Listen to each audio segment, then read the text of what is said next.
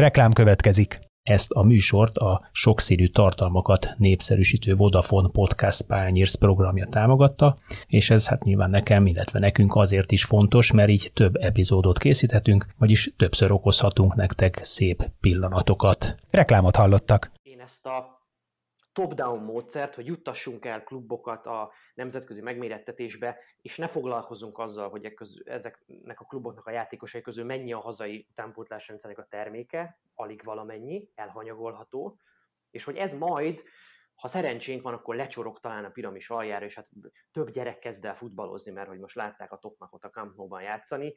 Én ebben kevésbé hiszek, vagy legalábbis tíz év után az erre való hivatkozást egy picit álságosnak érzem.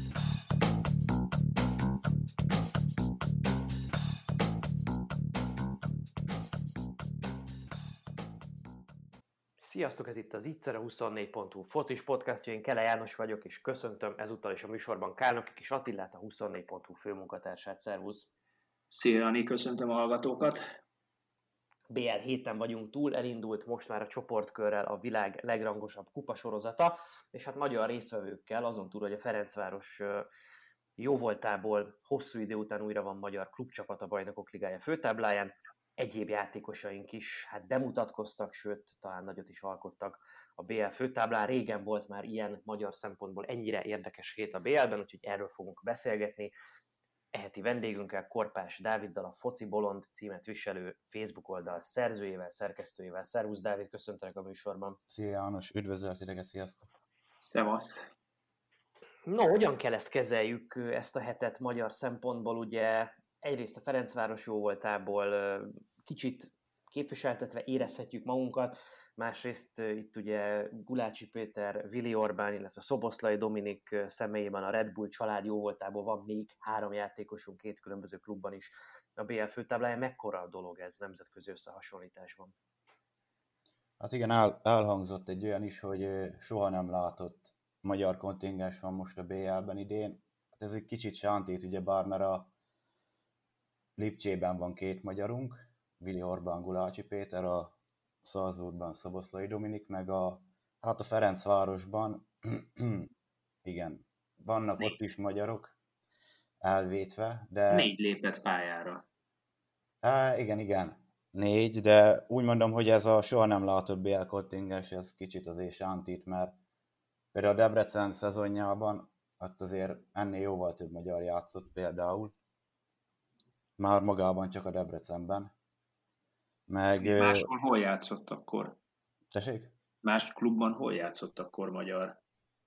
2009-10-ben? Fú, megfogtál. Őszintén szóval én nem emlékszem olyanra a BL történetében, hogy három klubban is érdekelt lenne a csoportkörben magyar játékos. Összesen hat, ami egy fél válogatott. Ami, ami hát mondjuk így a, a novemberi Izland elleni Nemzetek Ligája csoport döntő, és ugye az EB szempontjából, EB kiutás szempontjából utolsó állomás miatt nem igazán egy hátrányos dolog, sőt. Nyilván persze, a három klub, ha így értették, amikor mondták, mert hát szerintem nem biztos, hogy így értették, de lehet, akkor így megállja a helyét. Nekem ez a felszólás olyan hangsúlyú volt, hogy ilyen sok magyar még soha nem játszott, és ebből mondtam, hogy ebben a megállapításban ez így kicsit sántított. De ebben teljesen igazad van. Ahogy te mondod, úgy meg természetesen megállja a helyét. Hát a, a, ugye a 2009-10-es bajnokok ligájában, amikor a, a Debrecen igen, volt igen. érdekelt, akkor ugye előfordult olyan mérkőzés, hogy a Polexisen kívül tíz magyar mezőnyjátékos lépett pályára, mondjuk a Lyon ellen speciál, az az időszak volt mondjuk, amikor azért ott is volt egy Kulibali, aki elég szépen termelte a gólokat, de speciál mondjuk ott nem játszott, Liverpool ellen játszott, és ott is azért a, a négy-öt magyar játék, magyar válogatott játékos mindig volt a pályán, tehát ilyen szempontból az egy, az egy erős időszak volt. Valóban. Igen, igen, igen. Főleg, főleg a védelem, főleg a védelem, ott, ott azt hiszem, hogy csak, csak szín magyar volt, ha jól emlékszek. Igen, Igen, és hát hogyha egy picit itt a magyar futball erejére akarjuk ezt vonatkoztatni, akkor az volt egy nagyon érdekes ott a Debrecen kapcsán, hogy nem feltétlenül arra Debrecenre épült egyébként a magyar válogatott abban az időben, vagy éppen ott volt egy váltás, mert ekközben 2010 környékén pont, hogy egy viszonylag nagy topligás kontingensünk kezdett kialakulni egyre több játékossal, akik mondjuk Olaszországban, Angliában, Németországban jutottak szerephez, és ezzel egy időben még a Debrecen más, nem is feltétlenül válogatott magyar játékosokra alapozva ki tudta vívni a BL szereplés jogát, úgyhogy amikor itt azt méricskéljük, hogy mennyi magyar van a Ferencvárosban, az én pontosan tudom, hogy nagyon sokaknak visszatetsző, csak én mindig ilyenkor arra próbálom ezt visszavezetni, hiszen ugye a Ferencváros sikereit ebben a kontextusban általában úgy értelmezik, vagy értelmeztetik velünk, hogy a magyar futball sikerei, és e között kellene megkeresni szerintem a, a vonatkoztatási pontokat, vagy ezeket a rendszereket, tehát hogy mennyiben a magyar futball sikere, vagy mennyiben a magyar futballba történt investíciónak a sikere az, amit, amit történik, és persze ebből a szempontból nagyon-nagyon uh, jó dolog az, hogy ott van Gulácsi Péter, ott van Vili Orbán, meg ott van Szoboszlai Dominik a Bajnokok Ligájában, na most hármajuknak együtt van pont ugyanannyi NB1-es meccse, mint nekem. Tehát, hogy ők mennyiben számítanak a magyar futball termékének, vagy a magyar futball utánpótlás képzések a termékének. Nyilván, hát Vili Orbán leszámítva ketten részben igen, de közben nem a hazai mm, versenyeztetési rendszeren keresztül jutottak idáig. Ez kétségtelen tény, e, de mondjuk, hogyha még egyel tovább megyünk az időbe, és a Ferencváros 25 évvel ezelőtti bajnokok ligája szereplését is megvizsgáljuk, akkor ugye az még az előtt az idő előtt volt, mielőtt a Bosman szabályt meghozták. Magyarul jóval átjárhatatlanabb volt az európai futball a játékosok számára. Teljesen más típusú játékos politikát folytattak a klubok, inkább ugye itthon játszott mindenki, vagy saját hazájában, saját klubjában játszott mindenki és utána indult meg egy igazi nagy népvándorlás. Ezt a népvándorlást nehéz megállítani pro és kontra, és miután ugye a magyar futballnak a feltőkésítése az elmúlt években viszonylag ütemesen zajlott, így azon aztán végképp nincs mit csodálkozni, hogyha itthon nem képes az utánpótlás megfelelő szintű játékosokat kitermelni, akkor egyébként igazolnak olyanokat, akik tudnak kétérintővel játszani, hiszen ahhoz, hogy eljussál ehhez a szinthez, és a legjobb magyar játékosokat is, azt a keveset, aki van, ezen a szinten tudjad játszatni. Lást Ferencváros négy magyar volt a top. A három a kezdőben és egyet még becseréltek, de a kispadon sem ült több magyar mezőnyjátékos egyébként az egyetlen egy Lovrencsicsnél. Ehhez, ehhez muszáj, muszáj igazolnod. Tehát, hogyha nem vagy képes nevelni megfelelő szintű játékost, akkor muszáj igazolnod, hogyha oda szeretnél érni. Ez annyiban igaz, amit János amúgy nagyon jól megemlítette, hogy sokan úgy hozzák a Fradi sikerét, hogy ez a egyenlő a magyar futball sikerével is. Annyiban vitatkoznék én is ezzel, hogy János is tette, hogy rengeteg olyan példát láthattunk már erre, amikor egy csapat, vegyük például a ciprusiakat, rengeteg légiósral elmenetel, például az Apoel elmenetelt a legjobb nyolcig is, még a Lyont is kiejtették a nyolcad döntőben, és azt hiszem két, két ciprusi játszott ott rendszeresen, és van egy érdekesség ezzel kapcsolatban, hogy a ciprusi válogatott a FIFA ranglistán, már FIFA ranglista az nem mindig adja vissza teljesen egy válogatott valódi teljesítményét.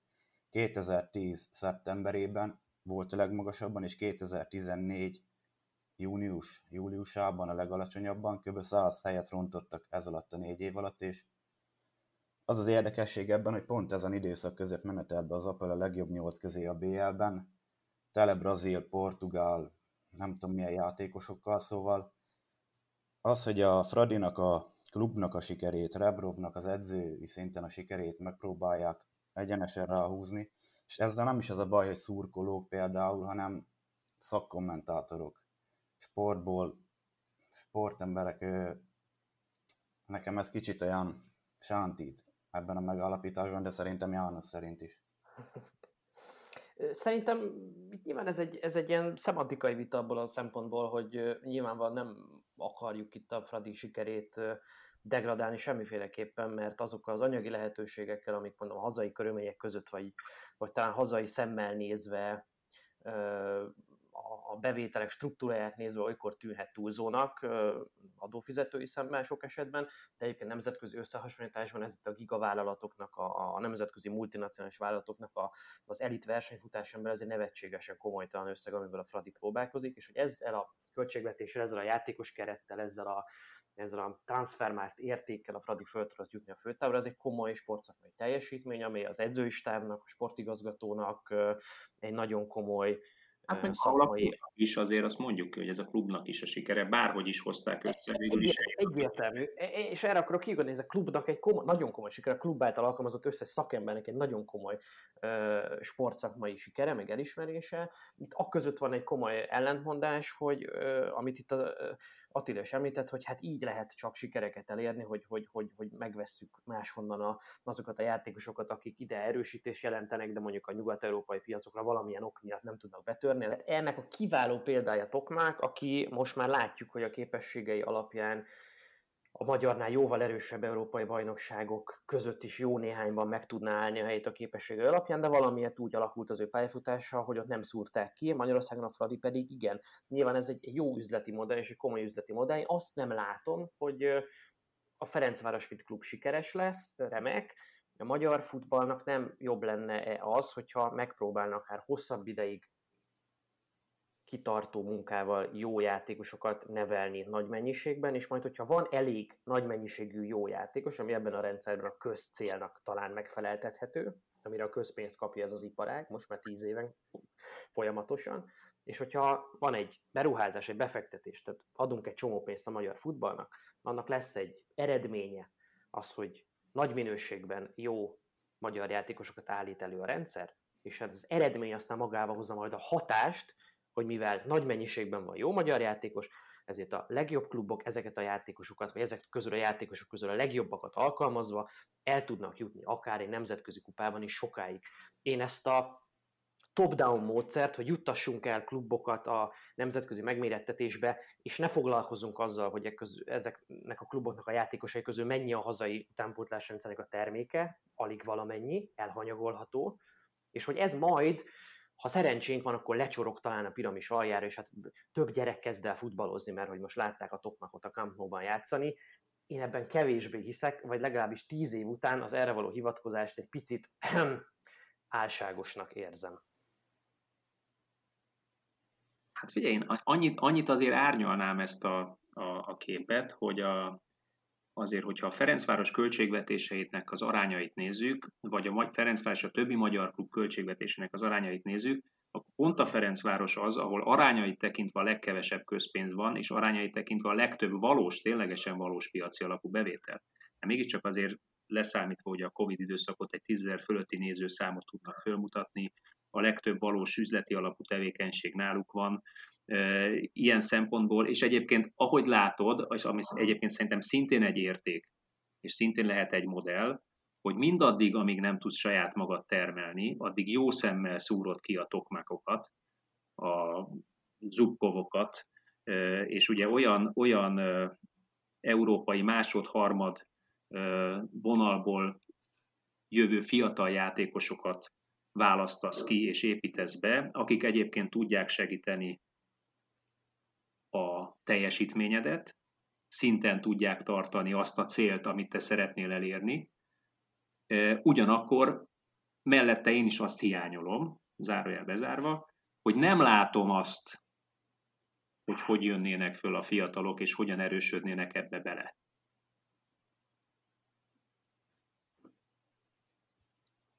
Főleg a saját nevelésűek. Ugye igen, már, igen, a saját nevelésű fiatalokról beszélek természetesen. Már igen, a főtáblán nézve a Ferencváros és a Juventus azt hiszem az egyedül két csapat, aki nem is nagyon rendelkezik az első keretben olyan saját nevelésű játékosokkal, akik játszanának, akár csak a bajnokságban is. Azt hiszem egyedül a Fredinál a Csontos Dominik, aki 17 éves, most lesz 18 novemberben, valahogy így. Néha már odafér a padra bajnokikon, mert kupameccseken beállítják, de rajta kívül, rajta kívül senki. Tehát volt egy ilyen stat most, hogy ugye a Barcelona-Ferencváros mérkőzésen az Ansu Fati és a Pedri a szerzett gólt, mind a ketten 17 évesek, és állítólag, ha lehet hinni ennek, hogy ez volt a történelem első olyan BL mérkőzés, ahol két 17 éves is gólt szerzett. Tehát ez meg abban van, ö, hogy mondjam, azokat száfolja meg, akik azt mondják, hogy a nagy csapatoknál se férnek oda a fiatalok, amikor itt van két 17 éves gyerek, most lőtt gólt a Fradinak. Hát hova tovább, ugye a, a Dortmundban egy 19 évesnek egy 17 éves adogatja a gólpasszokat mostanában tucatjával. Ez, ez megint szerintem kultúra, futballkultúra és gondolkodásbeli különbség, hogy hogy és mikor léptetsz át, vagy léptetsz be az utánpótlás futballból a felnőtt futballba játékosokat, milyen bátran nyúlsz hozzájuk, és milyen ütemben nyúlsz hozzájuk. Nyilván ott, ahol ilyen szinten tudsz fejlődni edzésen, és ilyen játékosok között tudsz edzeni, ott hamarabb érsz el erre a szintre. Hamarabb szokod meg azt a fajta gondolkodási és játék és labdajáratási sebességet, amit a magyar gyerekek valószínűleg nem nagyon fognak tudni megérezni egy jó darabig. Valószínűleg egy magyar gyereknek a Ferencváros első csapata, vagy a Fehérvár első csapata is jelentős ugrás nagyon nagy ugrás az utánpótláshoz képest, az U19-hez vagy az MB3-hoz képest. Kevesen vannak, akik ezt meg tudják ugrani, még akkor is, hogyha az is egy futball alapvetés, hogy egy jó játékos minél magasabban szinten játszik, fiatal játékos, annál könnyebb neki a dolga beilleszkedni, mert annál pontosabban kapja a labdát, annál tisztább a játék. Na igen, hát ekközben vegyük a, a német futballt, vagy az osztrák futballt, amelynek a az utánpótlás nevelési rendszere úgy van kialakítva, de most már talán az angolt is említhetem, és a francia meg aztán egy egészen kiváló példa erre, hogy 18-19 évesen kész kell lenni a felnőtt futballra. Tehát 18-19 éves kor után nincsen tovább utánpótlás óvi foci, mert ott onnan indul a felnőtt karrier, a kőkemény felnőtt karrier, és aki meg, vagy meg tud ragadni, ez egyébként nem éppen alacsony színvonalú általam említett országok bajnokságaiban és az ott szereplő csapatoknál, vagy ha nem, akkor ugye építheti újra a karrierjét egy jóval alacsonyabb szintről, és hát nyilván óriási verseny is van közben a között a játékosok között, mert hogy nagy mennyiségben állítanak elő jó játékosokat ezek az országok, és ez a típusú verseny, ez hát mindig a jobb teljesítményre ösztönöz mindenkit. Az jutott még eszembe, és ebben Dávid, te lehet, hogy a segítségemre tudsz lenni, mert nem vagyok ebben teljesen képben, de ugye a bajnokok ligájának egyfajta sajátja az, hogy a csoportkört lejátszák a résztvevő csapatoknak a, az ifjúsági, azt hiszem talán U19-es csapata, és ez az úgynevezett UEFA Youth League legalábbis az elmúlt években így volt. Tehát pontosan ugyanaz a csoportbeosztás, ugyanazok a csapatok, akik a főtáblára jutottak. A felnőtt csapatukkal azok játszák le ezt a bizonyos UEFA Youth League-et, az U19-es csapataikkal egymás között. Na most, ha lehetett volna valamiféle haszna ennek a Fradi-féle főtáblára jutásnak a magyar futball egészére vonatkoztatva, akkor az, hogy a Fradinak az U19-es csapata nemzetközi tétmérkőzéseken játszhatott volna. A Juventus hasonló korú, a Barcelona hasonló korú, meg a Dinamo Kiev hasonló korú csapatával, és valóban tétmérkőzésen, versenyhelyzetben, nemzetközi összevetésben kellett volna ezeknek a játékosoknak önmagukat próbára tenni, de most mint hogyha a járványhelyzet miatt ez, ez, ez nem lenne ez a csoportkör most idén. Ez pontosan hogy is van? Igen, igen, minden évben, hát egy ilyen négy, négy-öt éve, amelyik csapatok a BL főtáblára jutnak, azoknak ugye a U19-es csapatuk ugyanúgy megmérkőzik, tehát ugyanazon a napon játszanak, például amikor játszik a Ferencváros felnőtt csapat a Barcelona ellen idegenben, akkor ugyanúgy a ifik is ugyanúgy idegenben a Barcelona, stb. stb. Csak a járványhelyzet miatt idén a csoportkör teljesen elmarad, és leredukálták oda-vissza kieséses párharcokra, amik talán márciusban vagy áprilisban kezdődnek, tehát most igen, és csak, a, bocsi, csak azokkal a csapatokkal, akik pedig tovább jutnak oda. Igen, igen, igen. Ez tulajdonképpen óriási szívás, azért ezt mondjuk meg. Már csak azért is, ugye, mert a, a játékos transferek szempontjából ez egy elég erős kirakat. Tehát onnan azért kiszoktak emelni egy-egy tehetségesebb U19-est, és följebb visznek nagyobb vagy magasabb szintű bajnokságokba. Ilyen szempontból ez mondjuk a Fradi utánpótlás labdarúgóinak nem egy szerencsés, vagy U19-es csapatának nem egy szerencsés időszak. Hát ez egyáltalán nem szerencsés időszak. Ugyanakkor ugye azt, azt is említsük meg, hogyha valaki ezek az utánpótlás versenysorozatokkal nem lenne teljesen képben, ugye, hogy ettől teljesen független, hogy ezzel párhuzamosan ugye a, magyar éppen aktuális 19-es bajnokcsapat is játszik egyfajta ilyen BL-szerű sorozatot, ugye, ami nem feltétlenül vág egybe ugye a felnőtt bajnokcsapattal, tehát hogy van egy ilyen másik ifjúsági back vagy, vagy BL sorozat is, és egyébként szerintem pont Dávid volt az, aki kigyűjtötte egy ízben az oldalán, hogy ott hogyan szerepeltek a magyar 19 es bajnokcsapatok ebben a sorozatban. Hát kevésbé, kevésbé nívós ellenfelekkel szemben. Kilenc párharcból azt hiszem kettő, kettő győztes párharc volt, és amelyik kiejtette a magyar aktuális U19-es bajnokot, az a következő körben mindegyik elvérzett kivétel nélkül. Tehát azt se lehet mondani, hogy a sorsolás miatt mindig kifogtunk egy nagy halat, aki elmenetelt ugye az elődöntőig, vagy nagyon sokáig a sorozatban, tehát nem valami vágykeltő ez, úgyhogy lehet, hogy szívás a Ferencvárosnak, hogy most elmarad ez a hat mes, de az is lehet, hogy egy-két nagy zakótól kímélték meg így a fiatalokat. Nincs kétségem e felől, hogy, hogy nem ők lettek volna az esélyesek, de mégis azért egy, egy 19 éves játékosnak ilyen szintre lépni, ilyen porondra lépni, az, az jelentős kihívás és ugyanolyan kihívás. És hogyha ott valakit, mert ugye onnan, onnan mindig csak egy-egy játékost emelnek ki jó esetben. Tehát azért nagyon kevés az a játékos, aki ebben az utolsó rendkívül szűk kis alakútba, ami az utánpótlás futballt elválasztja a felnőtt futballtól, át tud férni sokan rekednek ott a bejáratnál tolongva, sőt a 99% ott reked, egy-kettő tud átlépni. Pláne, hogyha már arról a szintről beszélünk, ahol a Ferencváros is van, mert a Ferencváros most pillanatilag ugye az elmúlt évben is Európa Liga csoportkör, most Bajnokok Ligája csoportkör, tehát egy európai futballban értelmezhető és jól látható szintre érkezett a klub. Reméljük sikerül ezt megtartani a jövőben is ezt a jó szokását zárójel bezárva. Szóval ilyen szempontból mindenképpen fontos lett volna számukra szerintem. Vagy éppen abból a szempontból, amit korábban éppen ebben a műsorban vendégeskedve Hajnal Tamás említett meg, hogy nagyon nehéz helyzetben vannak akkor, amikor egy 16-17 éves tehetséges játékos, akit ők odáig neveltek, vagy nevelgettek, az lehetőséget kap a külföldre szerződésre, és azért erre volt néhány példa az elmúlt években, amikor egyszerűen a Ferencváros nem tudott szakmailag versenyezni azokkal az ajánlatokkal, amiket ezek a játékosok Nyugat-Európából kaptak.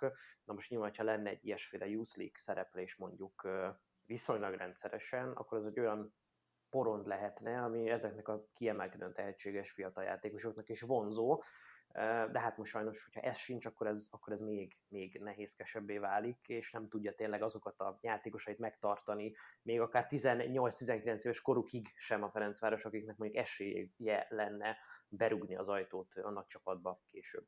E, ez a probléma érzésem szerint azért több, több bajnokság, több nagy csapatát, vagy mondjuk a top bajnokság nagy csapatait érinti ugyanígy, hiszen ott sem dübörögnek a fiatalok a utánpótlásból az első csapat irányába. Egy-egy talán eljutott is, de összességében ez általában jellemző, hogy aki bizonyos szint fölé lép, az ugye kész játékosokat vásárol, és inkább, inkább vevő lesz, mint nevelő. Ugyanakkor természetesen mondjuk a, a német futball az egy kiváló példa, vagy ezeknek a bajnokságoknak a, a, a, a közép vagy a hátsó csapata is kiváló példák, ahol egyébként meg játék lehetőséget kapnak a fiatalok, és van egy, van egy bajnokságon belüli transferpiac is, ahol ugye bizonyos tanulóévek, egy-két felnőtt futballban eltöltött tanulóév után lépnek vissza játékosok ugye ugyanarra a szintre, amire őket eredetileg is tervezték, vagy úgy gondolták, hogy eredetileg is jók, csak biztos kicsit később volt az érési folyamatuk, stb. Nehéz, nehéz dolog ez, ahogy az is nehéz, mert ugye ez is egy, egy magyarországi kritika, hogy a, ebben a belső piacban a kvázi nevelőklubok, vagy akik hamarabb mélyvízbe kéne dobják a, a felnőtt labdarúgó, vagy a jutánpótlásból a felnőttbe a labdarúgókat, nem dobják mélyvízbe, vagy akiket meg mélyvízbe dobnak, azokról meg teljesen más az elképzelésük anyagilag, vagy transferértékben, mint a realitás. Tehát olyan pénzt, milliós, eurós összegeket kérnek érte, amit nem hogy a magyar piac, de hát a nemzetközi piac sem fizet meg magyar játékosért. Talán Kovács Zoltánnal beszélgettük ugyanebben a műsorban korábban ezt, és akkor is azt láttam a fő problémának, hogy, hogy egy kisebb magyar klub azt látja, és a kisebb alatt itt most értsük a Ferencvároson és a, a Fehérváron kívülálló teljes mezőnyt, azt látja, hogy Nagyjából ők is ugyanazért az összegért el tudnak adni külföldre egy magyar játékost, mint amely kora összegért a Ferencváros vagy a, a Fehérvár el tudná adni ezt a magyar labdarúgót, tehát nekik nem éri meg azt a plusz egy lépcsőfokot beiktatni a játékos életpályájába. Ugye itt Varga Kevin lehetne talán említeni, akit 850 ezer euróért adott el a Debrecen a másodosztályú klubként a török bajnokságba. Nem vagyok benne biztos, hogy ha Kevin a Ferencvárosban vagy a Fehérvárban játszik, akkor sokkal többet fizetett volna érte bárki, bár nyilván ezt ugye befolyásolhatja akár egy BL szereplés, vagy akár egy, akár egy Európa Liga csoportkörös szereplés, és ott adott esetben nyújtott jó teljesítmény. Ezt nem tudjuk, ugye azért sem tudjuk, mert amikor ezek a csapatok idáig tudtak, akkor hát vagy olyan magyar játékosokkal jutottak idáig, akik már nem nagyon terveznek újabb lépcsőfokot a, a karrierjükben előrefelé, mert már éppen hazatértek, mint vagy Puszti Szabolcs annak idén a Fehérvárban, vagy esetben Futács Márko, aki már éppen hazatérőben volt, és így tovább vagy ugye most azt látjuk a, a Fradiba és a rendszeresen játszó magyarok közül, én azt gondolom, hogy Dibusz Dénes már nem feltétlenül fog tudni külföldre olyan jelentősen előrelépni, és őt azt gondolom, hogy lehet, hogy az ő a jelen életkorában az, hogy a Ferencvárosnak az első számú kapusa és állandó nemzetközi kupás lehetőséghez jut, az adott esetben lehet, hogy többet ér, mint egy belga középcsapat, vagy egy holland középcsapat. Sőt, sőt, szerintem egyértelmű. Hát anyagilag egészen biztosan, de, de az... De, de sportszakmailag is. Hát a belga középcsapatnak nincs esély Európa Ligába vagy Bajnokok Ligájába indulni, neki pedig van. Tehát ilyen szempontból abszolút versenyképes a Ferencváros, vagy lehet, hogy már a Fehérvár is az lesz, hogyha oda tud érni. Így van, Lovrencsics Gergő ugyanígy, tehát ő már valószínűleg nem fog visszamenni külföldre, életkorából fakadóan sem Sigér Dávidnak megint azt gondolom, hogy az életkora szűk keresztmetszetet, tehát ő is most már 30 környékén nem hiszem, hogy őt most már ki fogják szúrni, vagy feltétlenül ő beleinvestálnának külföldi csapatok, vagy főleg azok a szintű külföldi csapatok, ahol ő esetleg megfelelhetne, azok nála jóval fiatalabb játékosokat keresnek, olyan játékosokat, akiket aztán haszonnal tudnak továbbadni, mert ez az üzleti modell. Ebbe, ebbe egy 29-30 év körüli magyar játékos már biztosan nem fér bele, és akkor itt nagyjából a végére értünk annak a felsorolásnak, akik most magyarként a Ferencvárosban játszanak. Minden másik poszton külföldi játékosok vannak, akikre ez a típusú üzleti modell sokkal jobban megfeleltethető, mint úgy néz ki bármelyik magyar játékosa. Ezért látom ezt a problémát, hogy hát egy Honvéd vagy egy Debrecen nem fogja továbbadni a magyar játékosát a Ferencvárosnak, mert hát eladom én külföldre. De hát nyilván ez, ez, ez egészen messzire vezet, és most inkább ne ebbe az irányba menjünk el, hanem a Red Bull koncern irányába, mégpedig szerintem Salzburgba először, hiszen Szoboszlai Dominik egy újabb BL szezont kezdett meg, megszerezte a második bajnokok ligája gólját, nem is akármilyet, bár a csapata nem tudott nyerni, és ön egészen sokféle beszámolót olvastam az ő játékáról, tehát hogy a gólya ellenére azért sokak szerint nem játszott most ezúttal annyira dominánsan és annyira jól, mint hogy azt megszokhattuk tőle. Tehát mégiscsak ott tartunk, hogy adott egy játékos, egy magyar játékos, aki még mindig nincsen 20 éves, mert október 25-én fogja betölteni a 20. életévét Dominik, és ugye már megszerezte a második bajnokok ligája gólját. Dávid majd javíts ki, de mintha csak egyetlen egy magyar játékos lett volna eddig erre képes, hogy fiatalabb korban már két BL gólja van. A Lisztes Krisztián Lisztes Krisztián, ő azt hiszem fiatalabb volt, amikor lőtt kettőt a BL-ben, de nem is az ebben a furcsa, nem az, hogy egyetlen három gólos magyar sincs a közel 30 éves bajnokok ligája történetében, tehát nem is tudom, kigyűjtöttem az oldalamra, hogy melyik országok mondhatják ezt magukról még el, nem túl illuszis társaságba kerülünk. De reméljük, hogy Dominik még legalább két-három gólt minimum lő ezen a B előszön, és akkor már mi nekünk is lesz legalább egy három gólos magyar játékosunk. A gólérzékenység az benne van, meg a gólpassz érzékenység is, kétségtelen. Meglátjuk, mi lesz.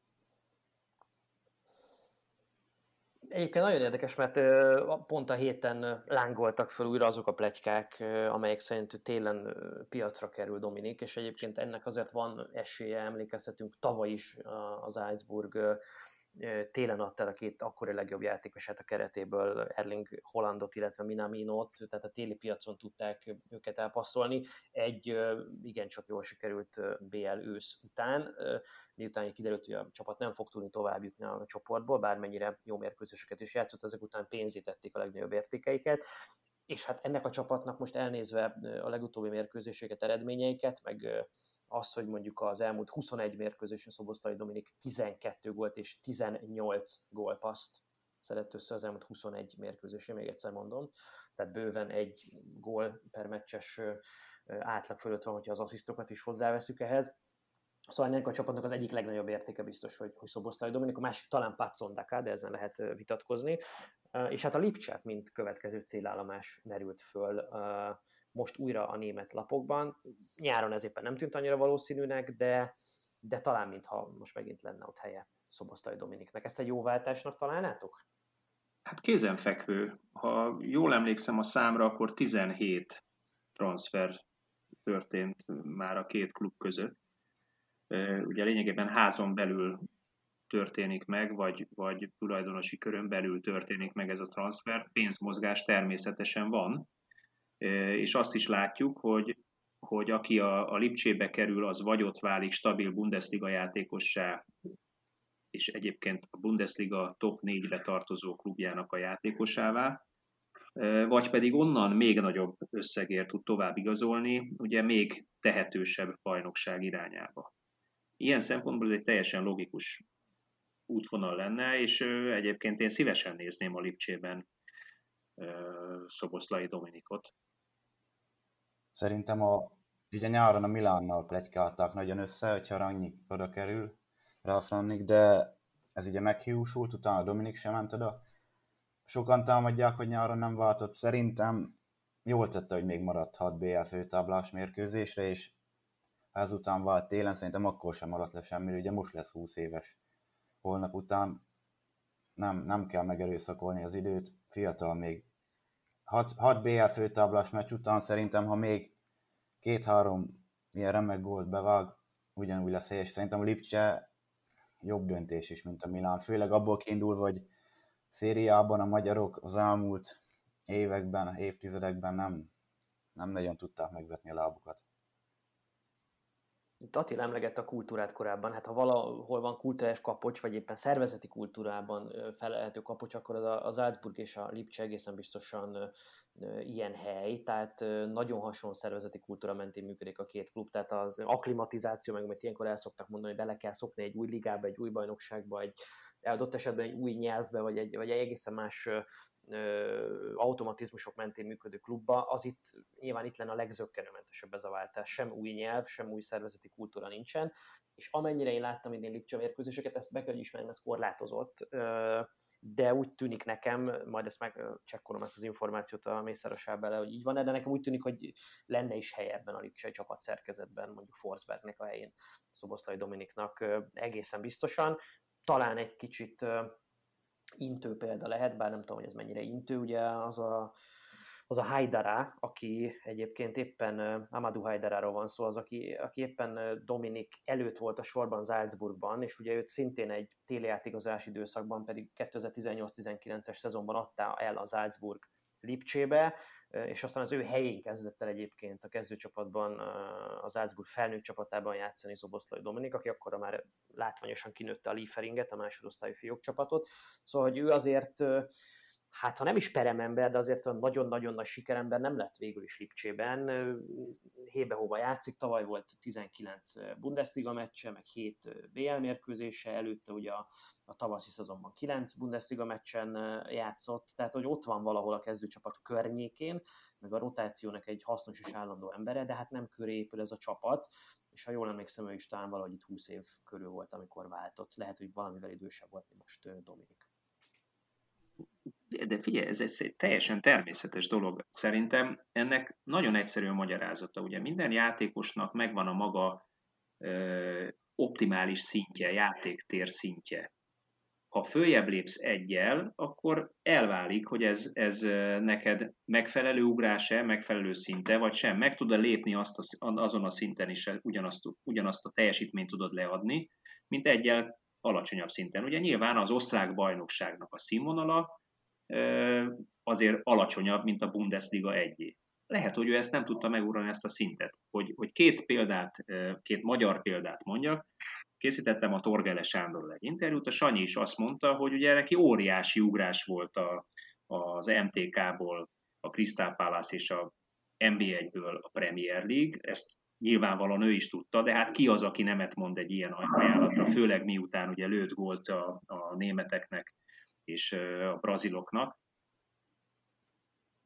De aztán ő a Bundesliga kettőben találta meg azt a szintet, ami azt mondja, neki testhez álló volt. Ugye ő aztán amortizálta ilyen szempontból lefelé a bajnokságokat, hogyha mondjuk a bajnokságok megítélését nézzük.